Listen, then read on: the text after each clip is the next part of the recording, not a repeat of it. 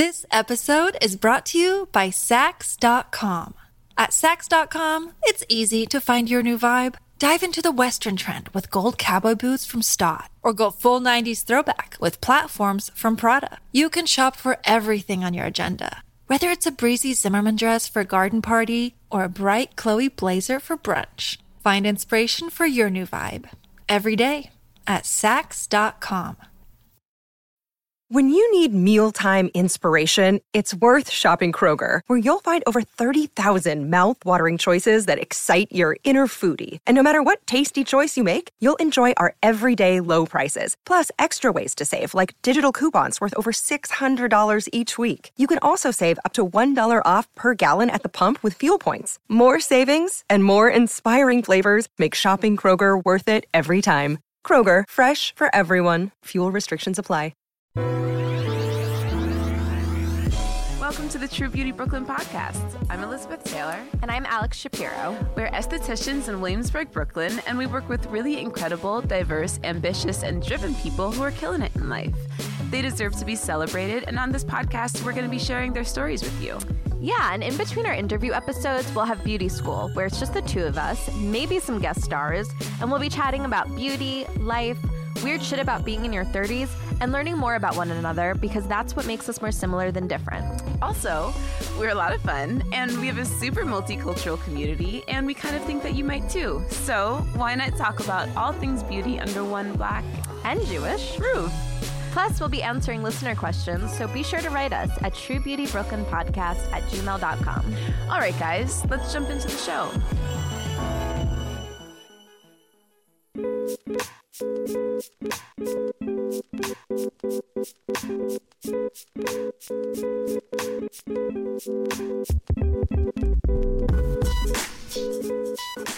Guys. Hey. Welcome to the True Beauty Brooklyn podcast. Welcome. it's Elizabeth. And Alex. And today we're coming to you with a great episode. we're interviewing one of our good friends. He's a neighborhood friend.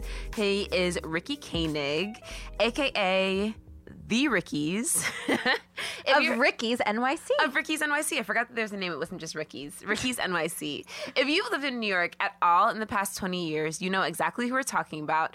Ricky's NYC is the beauty destination. There's like 30 locations all across Manhattan, and it had everything that you could ever need to be a beauty If anything. you needed a beauty item Yes.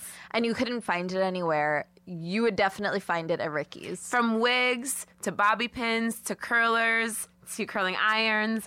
I Once a have year during curlers from there. I have a um, curling iron from there. I have Yes. a pound of bobby pins that will take me another 20 years to go through. I mean, Everything. it's iconic. It's iconic. And so Ricky's been a neighborhood friend of ours, as we said before. And I've known him around the neighborhood, but I knew him secret. It was like one of those things we never really spoke about. Like I knew that he was Ricky's, but I never like implored him to talk about being Ricky of Ricky's NYC. And so today we finally had the chance, which was so much fun. It was a lot of fun. Yeah, he just talked to us about, you know, his dad, who was actually first in the health and beauty business in New York City in the 70s. And he had over 30 locations. And so then Ricky came in and. Mm-hmm. As his competitor. as his competitor. And his dad was like, all right, bet, here's some money. Let's Yeah, see what I'll you can do. Yeah. The That's fuck? fucking cool. That was so cool. Loved it. So he just told us about his journey building this incredible company, where he sees beauty going in the future, and you know, being a dad to young black women. Because Ricky's Yeah. a New York Jew, but he loves the black ladies. What can I say? so he's got the most beautiful biracial, multicultural children, I should say, the most beautiful multicultural children. And the reason I bring it up, I guess, is because that's really what like led him to kind of create and develop a bunch of different products. Was because growing up with a black woman in his household who was like one of his caretakers, he had he just loved black women, and then he was dating black women, and he saw what they had to go through to get their hair done. So he started to create these products, and one thing led to another, and then Ricky's NYC is history. Dude, that Yes. fucking store. Love it. Love going in there. Oh my God. Love it, guys. So, okay, enough with us gushing and talking in circles. Without further ado, here is our interview, our conversation, we should say, with our friend, Ricky Koenig, the former CEO of Ricky's NYC.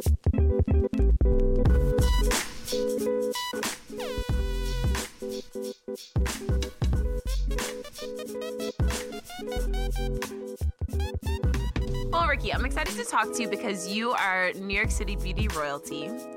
And you have so much to tell us about just like building an empire, building your business, but like being a New Yorker, all of these things. So I'm excited to talk to you from, Me too. yeah, if you don't mind telling us like, Great. from the beginning of your story. We're both Sure. New York Jews, so it's Uh, very special to me. Yes, yes, that's right. And I'm from Monsey, nonetheless. From No where all the way. fucking- yeah, from where all the Hasidics are from. Were you raised very religious? No, fuck no. I mean, not even close. We, Like, you got the a lot thing of was, we were there before the Hasidics. So I Ah. was there in like '64. Oh, Okay, shit. that right, a long time ago. Um, I was raised there, and there was it was a very mixed area. And then I don't know, took 20 over. years later, it turned Hasidic. They changed the name of like they call it Wesley Hills, and like the elementary school was turned into a synagogue. You know, so I always So I remember I was dating um, my ex girlfriend, who Liz knows, Monique, and she used to like joke around, and she would tell Hasidic people that her boyfriend is from Monsey. Now, so so like that would break down the conversation. And Monique, for three years, thought Monsey was a holy city in Israel. She didn't. She didn't put two and two together. So she used to tell everybody all this stuff, and it, it just was, you know, because I guess because Monsey was such a taboo or is such a taboo place that every Hasidic, you know, knows about Monsey. It's true. We're just gonna lead you through your life. We're gonna we're gonna let you tell the story of Ricky, Ricky Koenig and Ricky's from Okay. from the horse's mouth. I don't like that Okay. saying so much. That but I got such a nothing else weird to say. I got not. I don't know. You got a better one No. from the beauty's mouth. Okay, there you Okay. go. I That's like a good that. I one. like that. Um, okay, so to okay. begin, do you mind just saying uh, your name and who you are? My name is Ricky Koenig, and I created a New York City iconic brand called Ricky's NYC. Oh, that's the best description ever. That's so perfect. Damn. I Damn. love it. Okay. I used to go into Ricky's all the fucking time, Yeah, especially everybody like did. late teens, early 20s when I was Everybody first did. like living in Brooklyn. Yeah. Well, we'll talk Yeah. about it. We're going to talk about the history Sure. of Ricky's and about how it's touched each and every one of our New York City lives. Yeah. But Okay. to start, will you tell us about your childhood, like where you grew up? I know you're a New York City, New York City kid. Right. Well, I grew up in an area called Rockland County, and back then, you didn't have a lot of the policies that are like laws now, like um, as far as being able to drive. You know, I was able to drive at 15 years old into the city because I had a license, or I had a note from my father who had stores in Manhattan. Oh, So. I was, you know, and in Rockland County, you know, these people, like, they didn't really venture into the city. So mm. I was very blessed to be kind of put in a position at a very young age was to be involved with the Manhattan, you know, upbringing. Yeah. So at 15, I was able to do it up until I had to be home by seven. And at 16, I was able to be there, I think, until nine. So I was in the city very, very often at a very, very young age. My father created this niche. He had, um, he was the first one to carry professional hair care in a, like a schlock you know operation he sold fragrances that he bought off the gray market and then um, professional hair care was a growing uh, you know venture but the only problem was there was only one line vidal sassoon i mean that's how Wow. long When ago was this? Wait, also, this what's was a schlock? Like junk and you're jewish schlocky. I'm Jewish, Yeah, yeah. like She's junk. Jewish. I'm not Jewish. okay well you're you know your, your boyfriend's jewish No, he's So- not. But I like oh, that you okay. think that. I think that that's inclusive. I like that you think that, Okay. though. so it was an eclectic mix of stuff in the stores. I mean, my father was the first guy who to bring in Perrier water. Oh wow. Okay. Damn. I mean, this is you know way back, and then back then we were he was in the candle business. Also, he had like uh, Rive Gauche was the candles. Now in the seventies, these candles sold for fifty five dollars. Damn. Wow. You know, yeah. I mean, you could That's a lot of Google it. My- money in the 70s. Yeah, tell me about that's like two hundred Now a dollars. forty dollar candle Correct. is right? a lot Yeah. to me.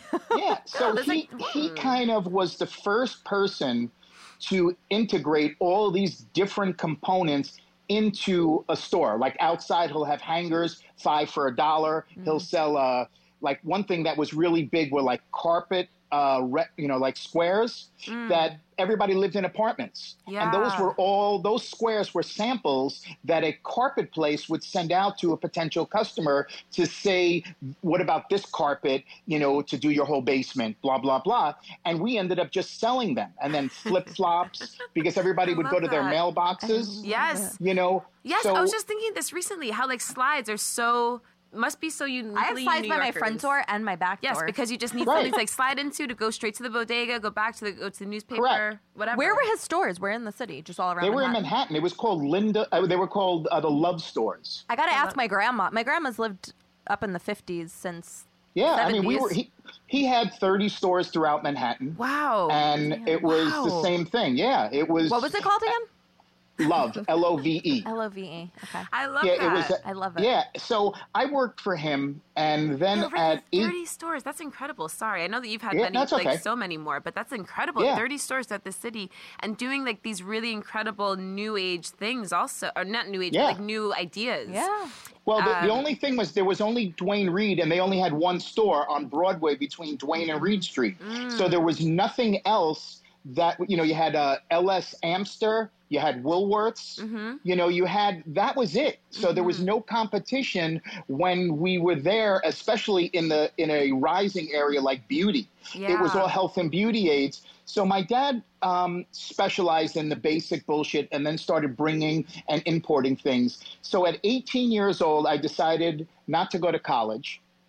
And I moved into the city at 18. I lived on 64th between, I think, 1st and 2nd Avenue. Yeah. And I lived in like a rent stabilized place. It was two two hundred and eighteen dollars a month. It was fucking great. So I ended up two, two years later going to the University of Arizona.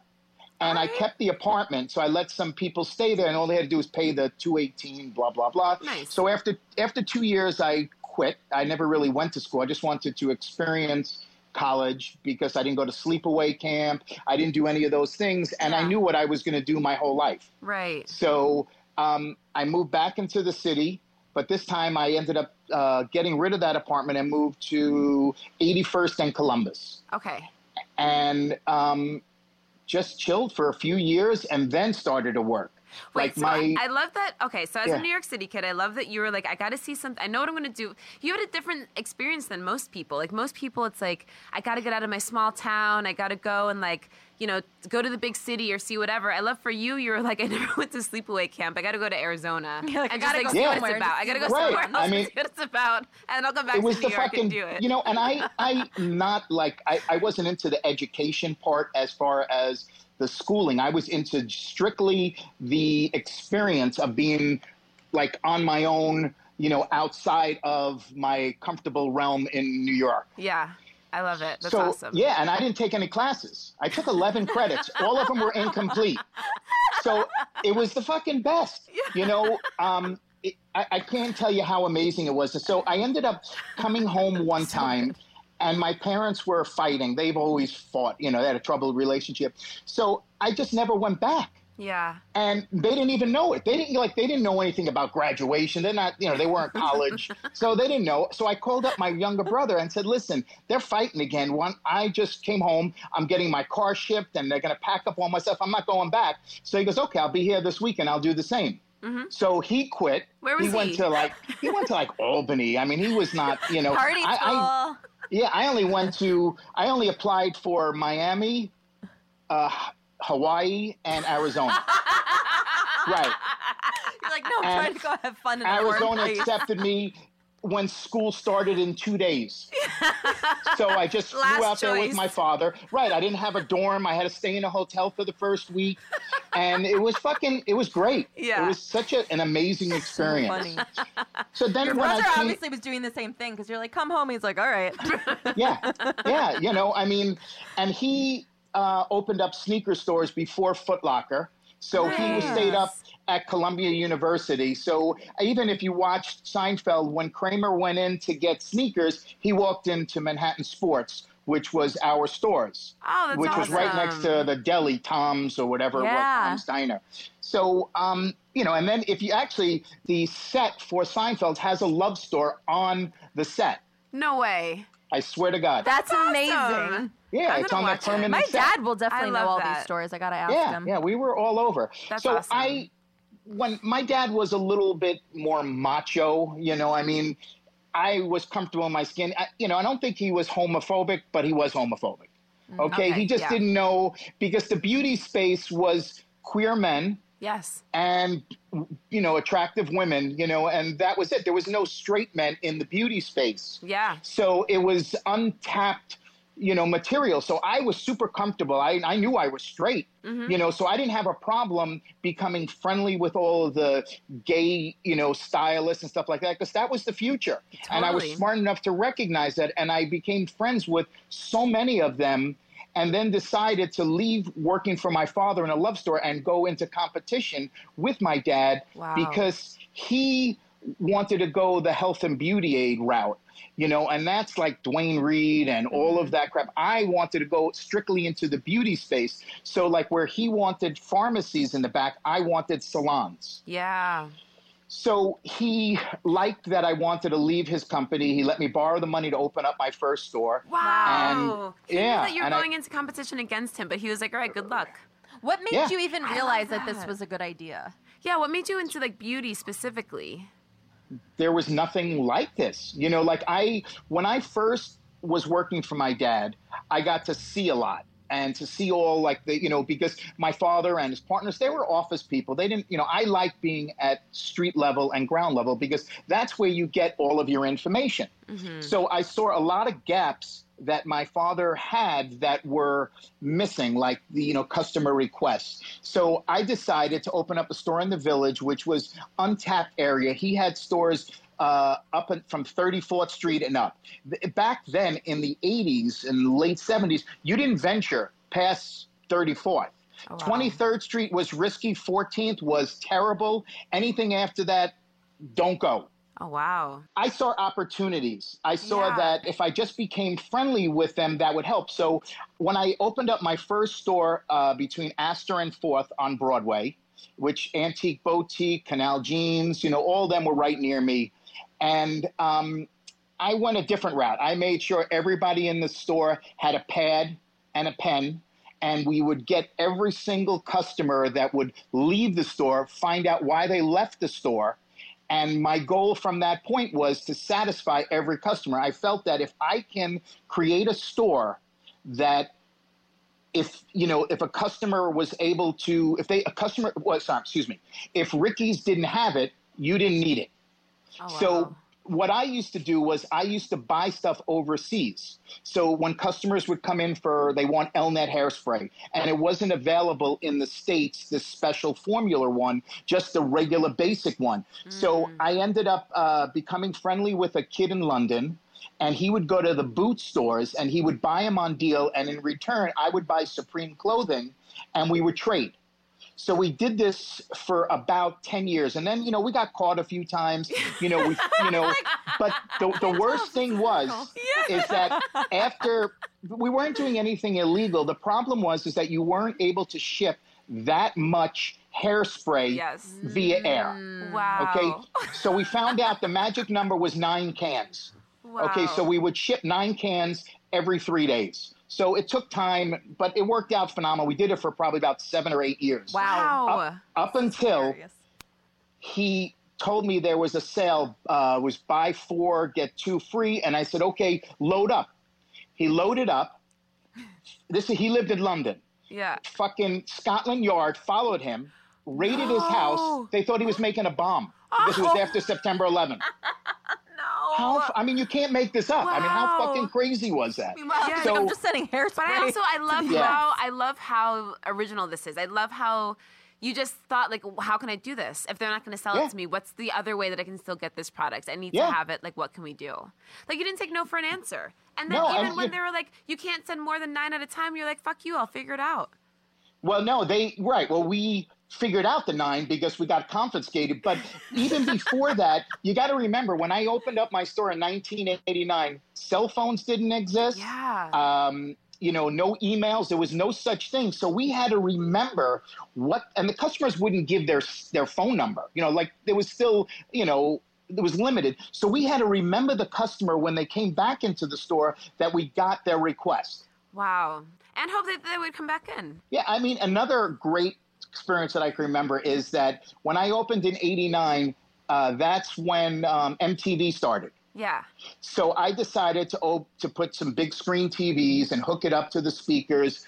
And I mean, I told the story over and over, but it's still fucking great. Is there was this little girl that came in and she saw that we had like a blue and a, a green wig or whatever, and we only had those by mistake. And she said, Can you get me a pink wig in a bob? And I was like, Absolutely. How many do you need? She goes, I need nine. And I was like, Not a problem. So a few days later, you know, she came in, picked up the wigs, and we saw her on MTV. It was Lil' Kim. Wow. Shut up. I just I swear. now. I mean, you right. I mean, so all of that shit Damn. was, you know, I was able to experience as a normal everyday thing. And it was, you know, it's only now that New York has changed so much that the stories that I have really are interesting because it's almost like you can't believe that New York ever was at that stage. I love that this is the legacy of Ricky's, right? It's like I remember when I went to aesthetic school, like you were sort of a subtle brag that I would have. I'd be like, oh well, you know Ricky's, I know Ricky.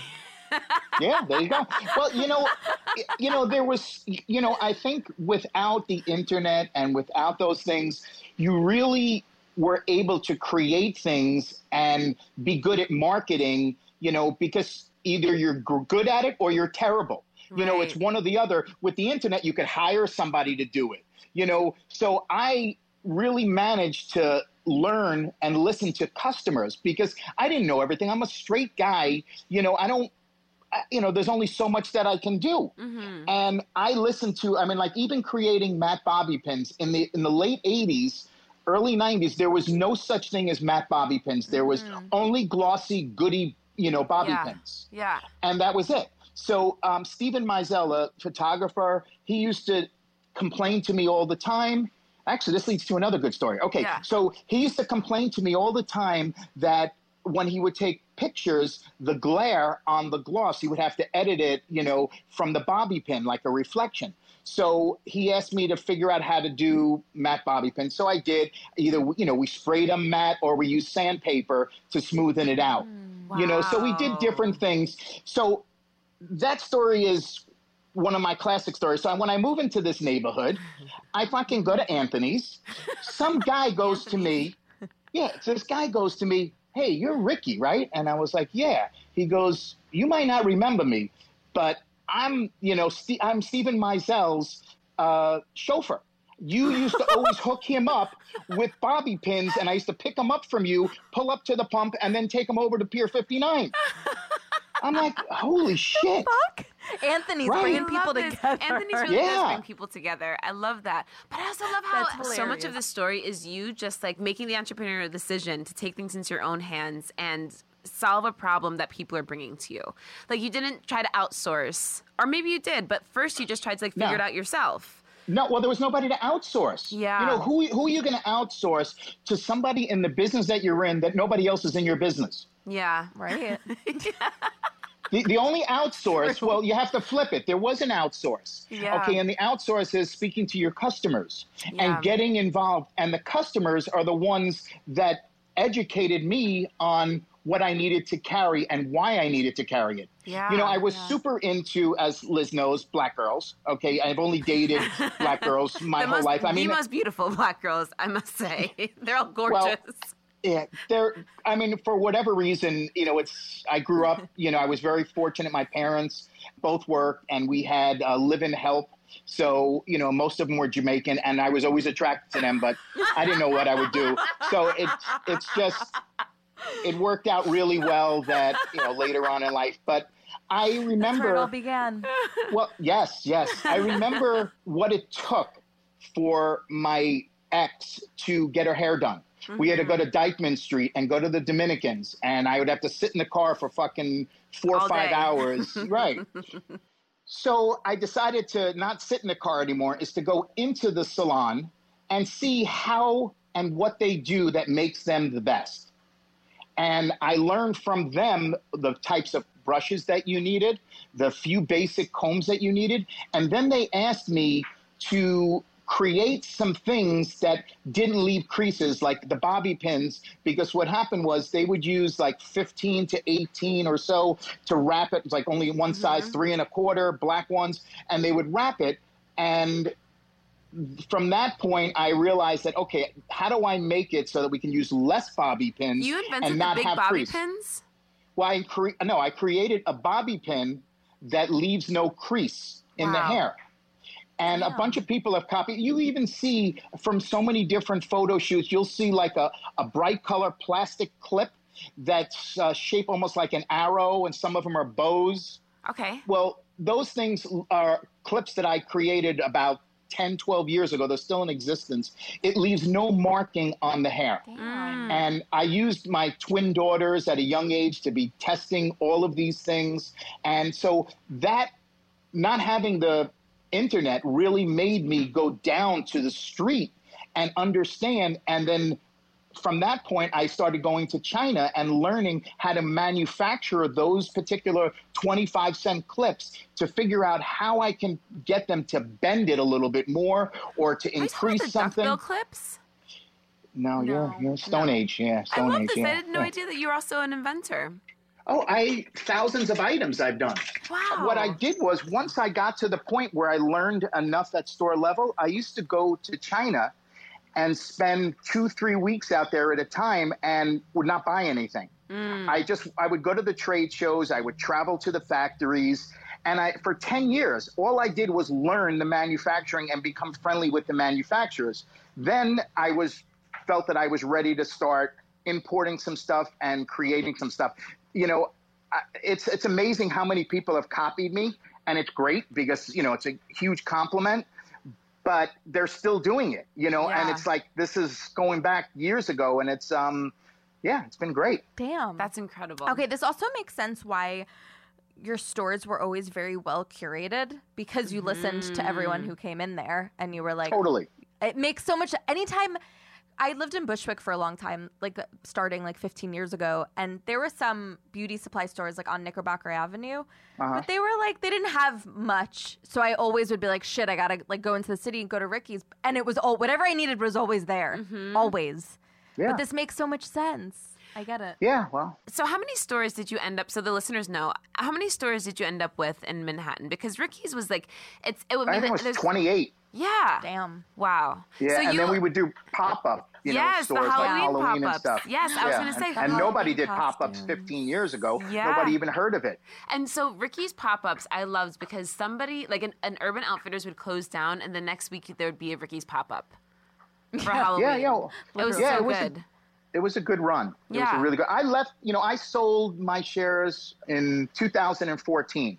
So Oh, wow. it, the it only carried over for another few years all of the stuff that we implemented. Mm-hmm. Um, the more there were like morons that were running the company, and well, it, you know, and the customers all knew back then the direction has changed. They no longer were keeping up with the times. The pricing was not hmm. consistent. The staffing, you know, so the company changed, and it was going in that direction of where it is now, nowhere.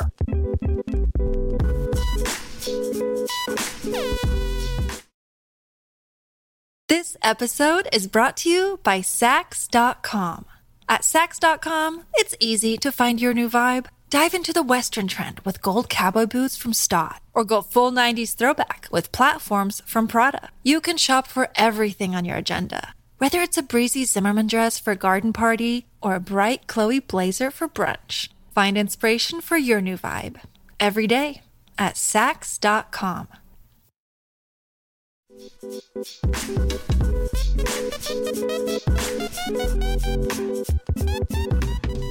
So I'm interested in what you were saying before is that your daughters, you know, you've got uh, multicultural daughters, and I guess I, you already answered this question, but like in terms of them um, learning about beauty, learning about skincare, learning about hair care, all of these things, like what was your influence, I suppose, like with them and with coming, like, it's different when you're Zero. a dad. Zero. well, okay, it, zero at that. But when it came to the hair, Yeah. you know, things that were, um, I since I was creating from scratch, I was those products didn't exist. So they were like guinea pigs and without harming them. I mean, like, because when you're creating a clip that leaves no crease, the, the best hair to try that on is the very coarse, resistant ethnic hair or blonde, dry, brittle hair. Mm. Because that, you know, so for the twins, I needed both of their types of hair because one of them had very thick and the other one had very thin. So hmm.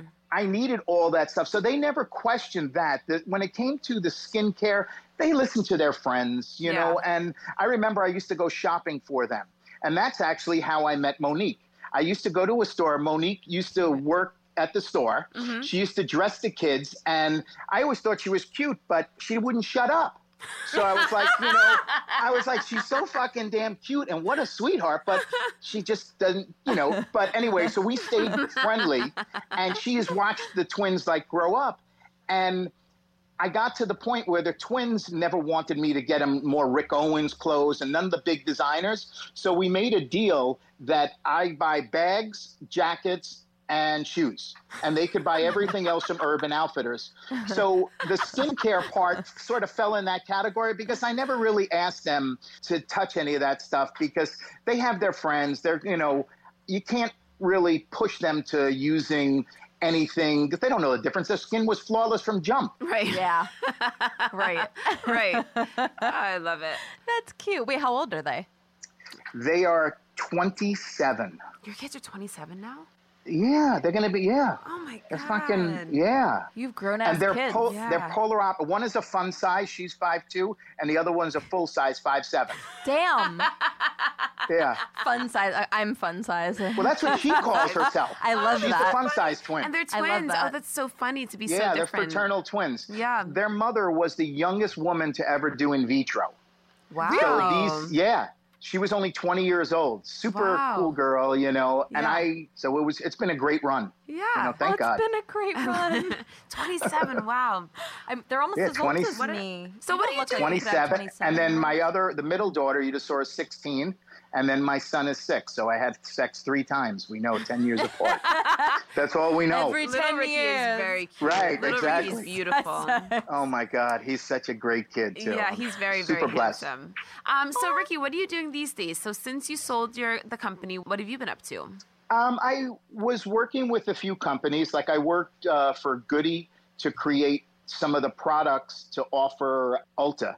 Ooh, The- cool. and then I worked for I worked for Conair and Babyliss. I did a, few projects for 305 Fitness, like a Oh, gym, yeah. some bottles and stuff, Oh, yeah. and then BeautyCon.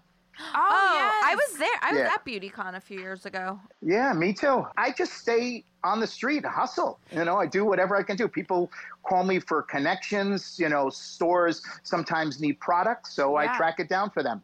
Do you want to do love your own line again soon? Do you think? Yes and no. Yeah. Um, I'm I'm I'm almost at the point where I probably will have to do my own line because it doesn't seem like people want me in their office. They would rather me do it and then them just copy me. And Right. that's fine too. I mean, I hear that there's a problem uh, within create like creative industries. Period. You know, like you see this popping up all the time on the internet. Is you know people submit things for an internship and they don't get the internship, but then their designs are showing up on the runways. And now there's TikTok, and now there's all these things that like people have the receipts to prove that like yes, you stole my designs. Right. But you're not the Right. first person to say this. Like. And you won't be the last. It's, it's that. Uh, listen, seems how do you, like- where the fuck do you think I came Yeah. from? You don't you think I I did a lot on my own, but a lot of it was inspired by other ideas and Right. inspirations. Yeah. You know, because you do need that. yeah. Totally. I mean, yeah. Well, all right. Well, Ricky. Yeah, and you don't seem to be bothered by it. I mean, you don't seem to be bothered by it at all.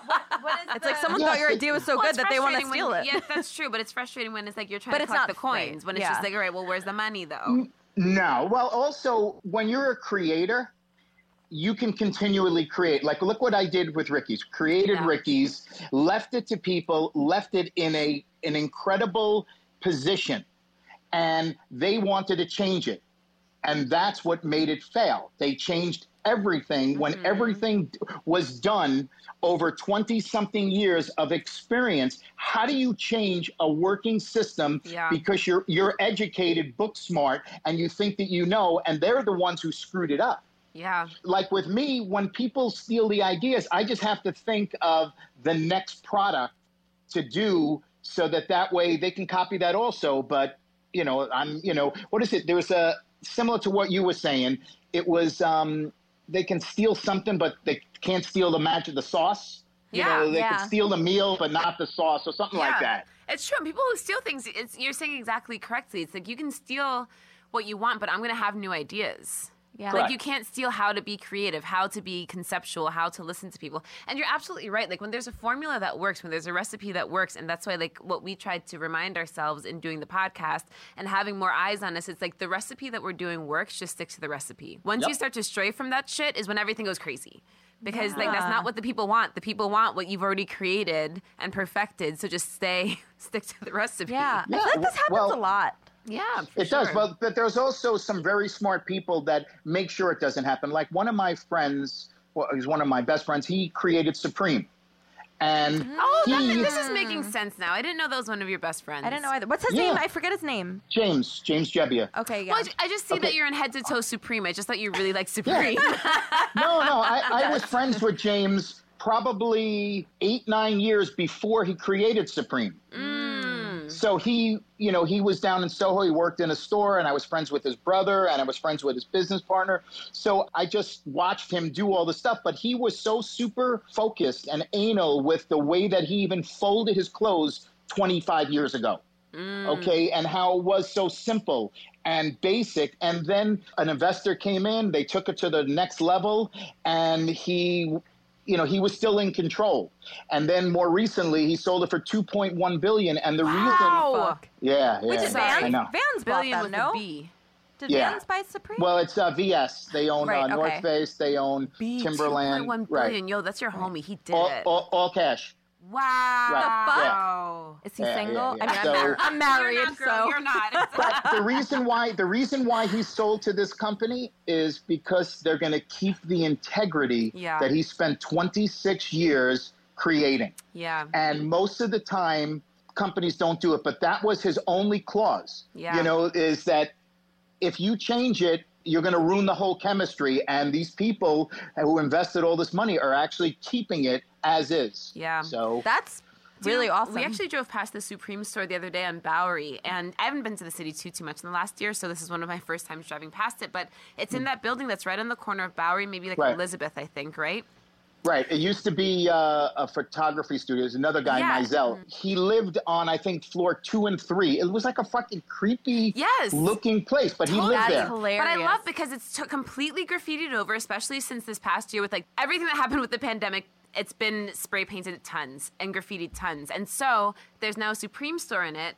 But it works with the brands. and I love that they didn't clean the graffiti off of it. They didn't try to like make it a No. beautiful store. Like I love that they just Yeah. left it as is because it works with the fucking brand. And now that I Yeah. know that it's been sold, it's very impressive that like this big corporation came in and was smart enough to say like, don't change this. We'll take this store as is. We'll just move our shit into it It because works. it Yeah. looks because it, it looks like oh, just whoever owns Supreme like was smart enough to come in and take over this. You know, usually when no. like PE comes in, things start to, you know, A get little shiny. change. You'd got to just love how a guy like that made sure that it went into the proper hands, that he didn't just do it for the money because he already had enough fuck you money Yeah. that he didn't have to sell to them. Mm-hmm. And Yeah. he could have stuck it out because he sold for like, I think, over a billion dollars the first round a year, two years ago. Wow. Right. So this one came and bought so much everything money. after. Oh my god, yeah. I'm so So curious much what money. he's doing with all, all of his money. He's on an island. Uh, I mean, you can tell me, but I imagine That's like too island. much No, money. I wouldn't no, know what to do. he's not he's not flashy at all. He spends all of his time now for with his kids and his wife, you know, because yeah, he's a beautiful person. Yeah. It couldn't have happened to a nicer individual. Wow. He also, I mean, I know a few people who have worked for Supreme for years, and even in the store, I mean, people get paid well. They made a ton because they earned it because they were super loyal to the business. And even when he sold the company, he made sure he provided for everybody that was Wow. there from the beginning. Wow. Oh my God. Yeah, beautiful person. him. That's I know. incredible.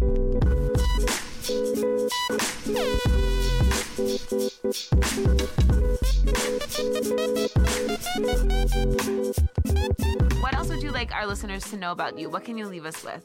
Um, What great bit of like know. Ricky wisdom? Well, it seems to be. I, I mean, I'm almost saying get away from the internet. Yeah. You know, and get, and get out there. Yeah. Because it has changed so much. I mean, like even here, I'm single. I meet these girls. They don't look the fucking same in person as online. I'm, you know, so you know, but you got to look at the bullshit that goes on with products working, you know, like them doing different things to the hair, that could be an illusion. I think we have to get back out there and start finding brick and mortar stores to start going in there and seeing the product and get away from the internet, social media a little bit. I mean, I'm, I'm, I'm that's something that we're all going to be in forever is the social media. Yeah. But so many poli- people go by it and you know they believe in it and whatever they're saying that's what they're swearing by and people are buying into it i, I just i don't know um, Yeah. I, I think we got to get out there and support the community and you know help retail open back up and there are a lot of people will have to start being creative again Yeah. because they're out there in the public. I think the social media people that are creative, they're doing a great job. Yeah. But what about all the other ones that only have uh, 500 followers when the other one has 17 million? You know, Yeah. I mean, Yeah. you just got to kind of step away from that, stay in it, but also visit stores, start doing things that maybe will help you enhance your knowledge. Like maybe start going to uh, art openings, even though it could be bullshit, but you never know who you might meet there Yeah. and do that. it. But Just I mean, getting out there more. No, it's the truth. That's old Yeah. New York. That's how things used to be done. That's how creativity used to be spread. That's how people Yep. used to meet and people used to date True. was IRL in real life doing shit.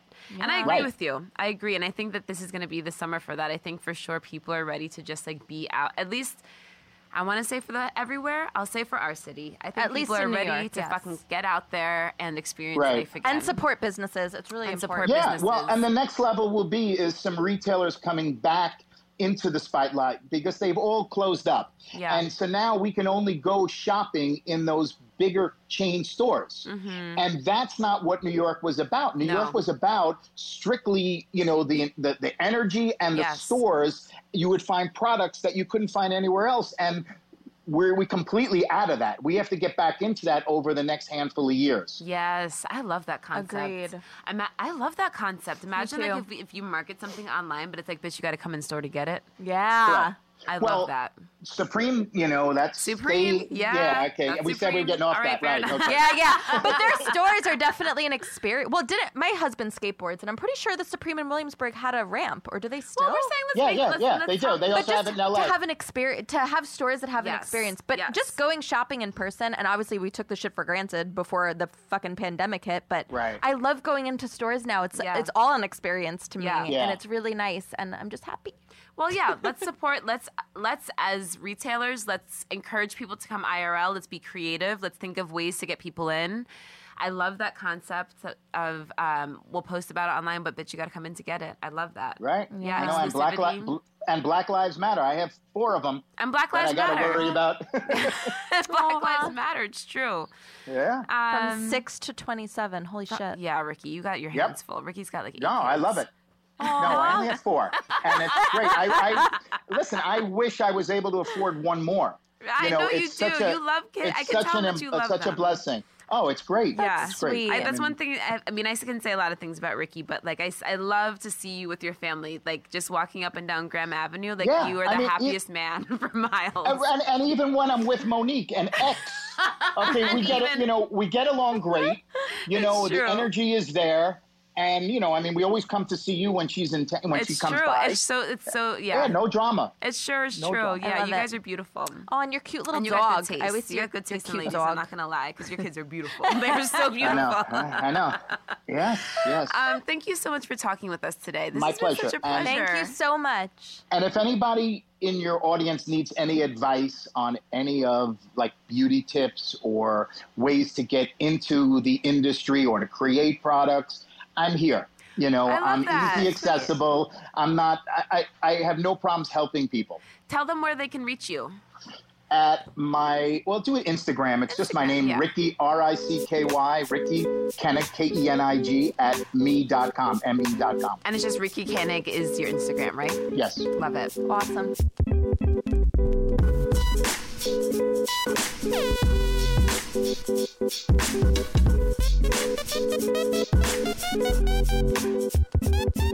Hey guys. Oh, hey. Hope you loved that chat we had with Ricky. What'd you guys think? What did you think? Um, I know we usually don't have men on the pod, Ricky was our first cisgendered Male. What is it? Cisgendered male. Yeah. but because he is so relevant in the beauty space and in the beauty history of New York City, For sure. And, he's our homie. yeah, and he lives in our neighborhood. Yes. In Brooklyn. We thought that it was totally appropriate to have him on. I love hearing just anything about old New York City. A hundred It just gives me all the feels. So I loved hearing. Of course, I had to text my dad and be like, "Do you know these stores? Do you know those stores?" And my dad was like, "Of course I know Manhattan Sports." Yeah, of course I know loves. He actually didn't know. Lo- He said he couldn't remember Loves. Of, I didn't even ask him if he knew Ricky's. I'm like, my dad knows nothing about beauty, anything. He probably never noticed. But my dad's a hockey. He plays hockey, so I'm like, he'll fucking know Manhattan sports, and of course he did. Yes. But um, yeah, I love that. I I really loved everything had talked about. But just hearing anything about New York from the past is just always fun. So, guys, send us your questions. Send us your listener letters to True Beauty Brooklyn Podcast at gmail.com. You can hit us up on the gram. At True Beauty Brooklyn Podcast. You can DM us. You can leave a comment if you want, but you know, you can DM us. And what else? Twitter. Get us. Do you I- I Beauty flip BK between, like, Pod. uh, British and Brooklyn accent. it's very strange, but I like it. I mean, it's kind of like Spanglish, but Brit. I don't know. How do you do Bray? Bringlish? Bringlish. Bringlish. Whatever, whatever. Uh, hit us up on Twitter at True We're Beauty so BK goofy. Pod. And that's it. Rate, review, and subscribe us. Rate. as always. Rate, review, subscribe. A rate, review, subscribe. A rate, review, subscribe. A five stars only, please. If you give us a good rating, we sing you the song. Thanks so much. Thank you guys. We love you so much. Thank you so much for listening. Thanks for telling your telling your mamas, telling your sisters, telling your friends, tell your friends to tell a friend, tell your cousins, your homegirls, your dads. We appreciate you guys. Dads. we love you guys. We'll see you next time. See you next time. Bye. This has been a COC BK production. Produced by us, Elizabeth Taylor and Alex Shapiro. Our engineer is Bart Tripoli. Our theme music composer is Zebra Sonic. Our artwork is by Garrett Ross. Our photos, hair, and makeup are by Sabrina and Joe Holdsworth. If you're an advertiser interested in advertising on our show, go to midroll.com slash ads. For more information, go to exactlyrightmedia.com.